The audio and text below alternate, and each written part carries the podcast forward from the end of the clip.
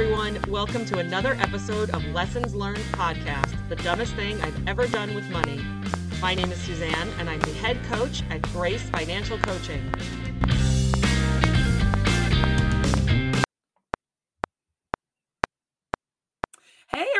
Welcome back to another episode of Lessons Learned, the dumbest thing I've ever done with money. I am Suzanne, head coach of Grace Financial Coaching, and I am super excited to welcome my friend Seth Russ today. Hey, Seth, how are you?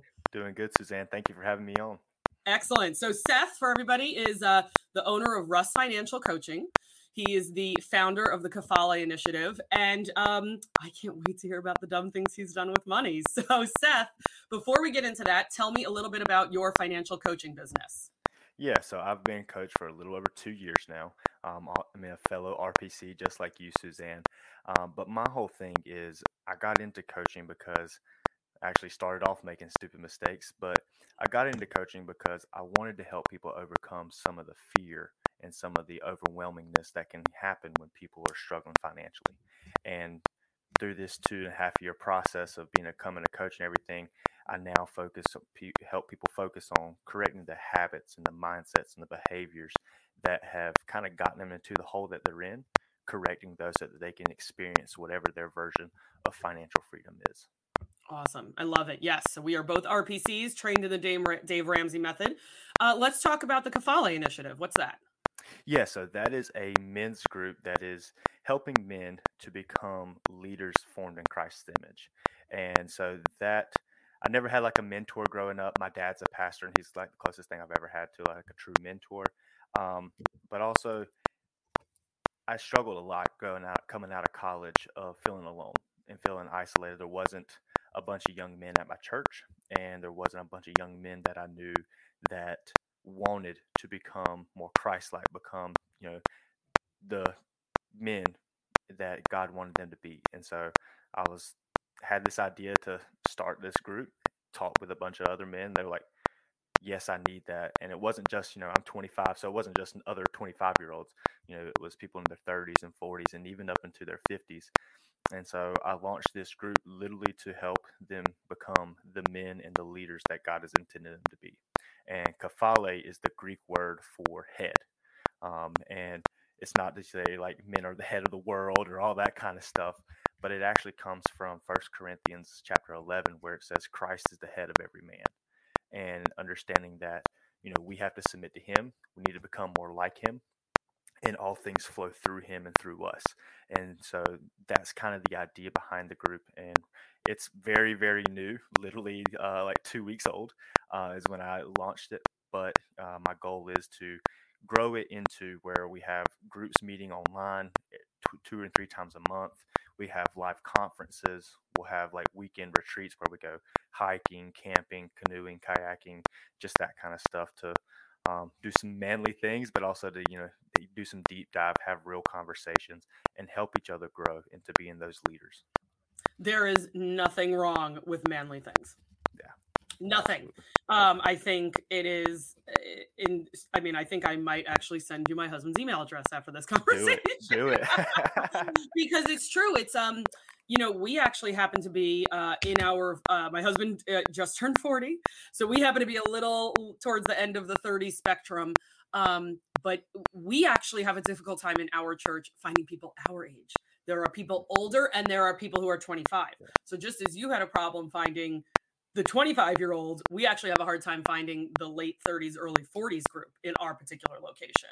There is a ton of groups for under 30, mm-hmm. 20, you know, 18 to 22 girls, 18 to 22 guys, and then, you know, 25 to 29 guys.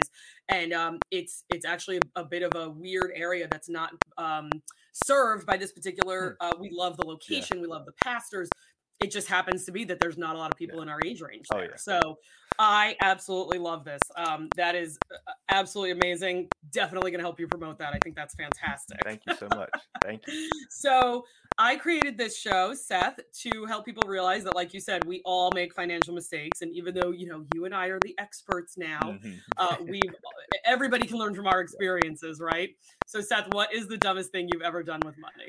Oh man, so this is a little embarrassing because I was actually a coach and had been a coach for over a year when this happened. And so earlier this year, beginning of the year, uh, in February, uh, my wife got into a car accident, and thank God she was okay. Everybody else was okay. But we had just recently dropped our full coverage on the car. The car had gotten over 100,000 miles. We had a fully funded emergency fund. Car was less than 10,000, was right around $10,000 value. I was like, oh, we're good. We're good. We got it. Uh, I was like, my wife's a better driver or more careful driver. I'll say that more careful driver than I am. So I was like, if anyone's going to be in a wreck, it's going to be me, where it's I'm causing it. But it was a very rainy night, and not to get into all the details, but uh, she was unable to stop in time and ended up uh, hitting the back of another car. So obviously, it's our fault. Insurance, you know, isn't going to pay out for us to replace our vehicle, and so what we thought we were going to be able to cover, and we did. We were able to get her a very nice used car. It cost us ten thousand dollars more than what it would have cost us if we had gotten the insurance check. And literally, since it was so new from having this uh, coverage dropped, you know, I was thinking like if something happens, it's going to be years down the road. Like, so we're going to have all this savings every month and all this. Didn't save any money on the insurance had to go get a brand new car, got no help from insurance to replace the vehicle. And so now we've had to, of course, we added it back and we're like, okay, that was stupid. We're not going to do that now. Um, and so that's kind of the dumbest thing I've ever done with money. So what was the savings from the full coverage to when you lowered it? It would have been like 80 bucks a month. You know what though? I can't say that I wouldn't have done the same thing. Yeah. 80 bucks a month is a lot you yeah. know and we work with people who are budgeting down to the penny right i mean i, I mm-hmm. talk about the this one client i had they were $3300 a month over budget wow. when i first got a hold of them yeah so would $80 immediately have made an impact no we obviously clearly needed to get the spending yeah. habit under control but by the time we got down to the bottom of the 3300 and we're only 300 over budget well that $80 would have made yeah. a big difference to them wouldn't it yeah yeah so I can't say that I would have done the same thing, um, but that is definitely a tough one to swallow. I, I was brought up very similarly, though. Um, our cars never had, uh, we never owned any brand new cars ever, ever, ever. Um, even when my father was, uh, in, you know, he was an engineer, so he was working in construction in Lower Manhattan or, or somewhere in the city, in New York City. Um, if he was given a company car, none of them were ever new. You know, they were coming from a construction site. So it, we never had new cars. So I was raised to not have full coverage on my cars. Um, it never came back to bite me, but I could definitely see how it probably could have. If I, yeah. when I was in all my debt, if my car had been totaled, that would have been a disaster. Mm-hmm. Yeah. yeah. Yeah. And the biggest thing for us was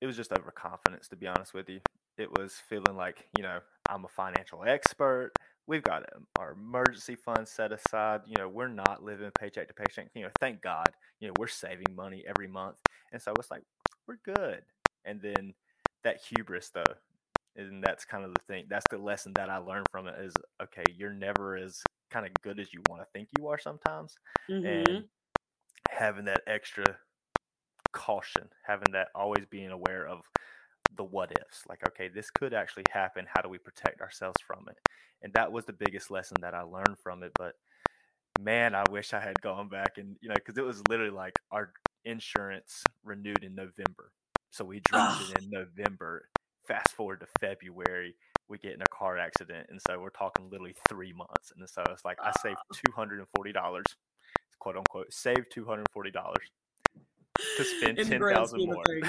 Ah, so now we're recording this win. episode. It is September of 2021. Did you find when you guys went into the used and the, this this type of stuff kind of fascinates me?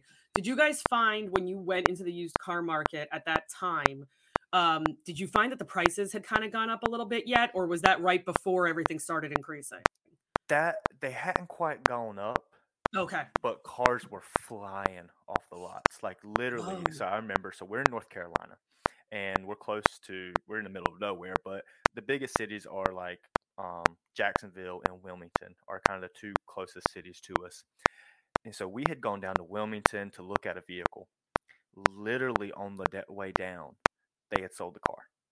And so Wilmington's close to a beach, and so we're like, well, my, my wife went to college there. She loves the beach. We're like, well, we'll just go hang out at the beach. And um, I was like, well, we're already down here. Do you want to go look at some other cars while we're here? We got in the car from leaving the beach, pulled up our phones, found a car, local another car, a used car, literally seven miles away from the beach and called him, Hey, is this car available? Yeah, it's good. Can we come test drive it? We know you guys close in 30 minutes. Yeah, absolutely. Come on in. Car sold seven like in the seven minute drive.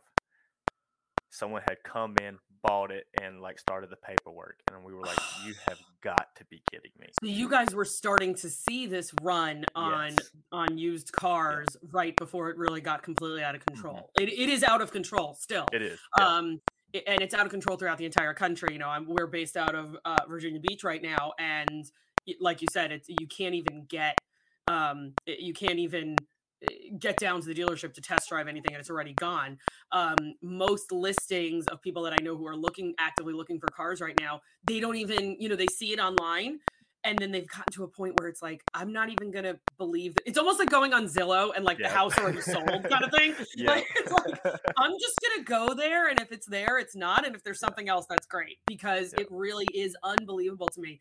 Um, I was talking to a rental car. I had to rent, uh, get a rental car last weekend for a wedding, and um, I was talking to the guy behind the desk, and I said, I said, have you? Uh, I said, you know, you guys are obviously slammed. There was 16 people in the waiting room, and um, I said, do you guys have enough vehicles right now? And he goes, yeah, we're finally starting to get those you know those kind of base model cars where you Yeah. know I was in a, I was in a 2021 Toyota Camry that already had a dent in the front. Like so this Oh, thing had wow. obviously been driven. But the whole used car market thing is really with the way that COVID landed and everything, I just find the whole thing very interesting. So Yeah. I am glad that you guys got something before it got, you know, double the price mm-hmm. and shot up. So that's awesome. yeah. So if you could go back, obviously, we wouldn't have canceled the full coverage. But eh, what do you think? If you could go back and kind of convince yourself to not cancel it, what do you think you would have told yourself? I would have told myself if looking at the value of the car, what that would, what the check would have been written for the entire total. If the car was totaled, the check would have been written to replace the vehicle. But not only that, I, we did not consider the cost of actually buying a new vehicle or a new to us vehicle. And so while it would have paid out about ten thousand dollars, my wife drives about an hour one way from work, and so Oh, wow. you know we need something, want something low lower mileage, good on gas, but also something fairly newer, um, instead of you know something that's fifteen years old, two hundred thousand miles, and so Yeah. we didn't take into account what the cost would actually be to replace the vehicle with something that's suitable for her.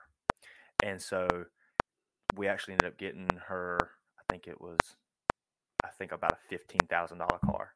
So not only did we not get the $10,000, we had to go $5,000 above. And so instead of just taking $5,000 out of our savings, we had to take 15. And so we didn't take into that take that into account. And so I wish we'd have, you know, just thought about that better. Of while this is what insurance would pay out, this is actually the true cost of Right. replacing. There's you know, there's two different things there. This is what the cost of losing the insurance coverage. But here's the actual cost of replacing the vehicle. Right. And so I really wish we had gone back or really, really wish we had thought about that in time. And it was mostly, admit it, it was mostly me, my wife. Uh, while we are both involved in our finances and talk regularly and do our budget together, my wife, you know, trusts what I have to say about money. So when I come and say, have a suggestion, she's usually like, okay, I trust you. And this one time I failed, you know, I admit it, as hard as that is to say, but I failed in uh, leading our finances and, you know, offering something smart. Um, so I just really wish we had counted the true cost of the event that we were trying to prevent. Yeah, yeah. The only thing I can definitely say about that is thank God you don't have like, you know, five teenage boys running around the house and and you know, now you've Yeah. learned this lesson early enough. Yes. that you. once you guys do have kids, you know, and they get to be teenagers, that's one thing I will I will leave everyone with this for sure. That's one thing I tell people. The second you have a teenage driver in that house, they need to be on their own insurance. Yeah. Because Yeah. if they rear end somebody and they're on your insurance, yeah, I know you're saving a few thousand dollars a year. That could be a hundred thousand dollar accident. It could be a two hundred thousand dollar accident. Somebody really gets hurt. It could be a million dollar accident. Yeah. Is that worth saving the sixteen hundred dollars a year to have your teenage son on your insurance? Exactly. It's not. It's not, and I've seen it happen. so, And that's exactly the mentality awesome. we had. We're going to save just this little bit and just completely push this, the probability of this huge accident happen. We're just going to push that aside. That's not going to happen. Yeah, It happens. It happens, and You right? have to be protected from that.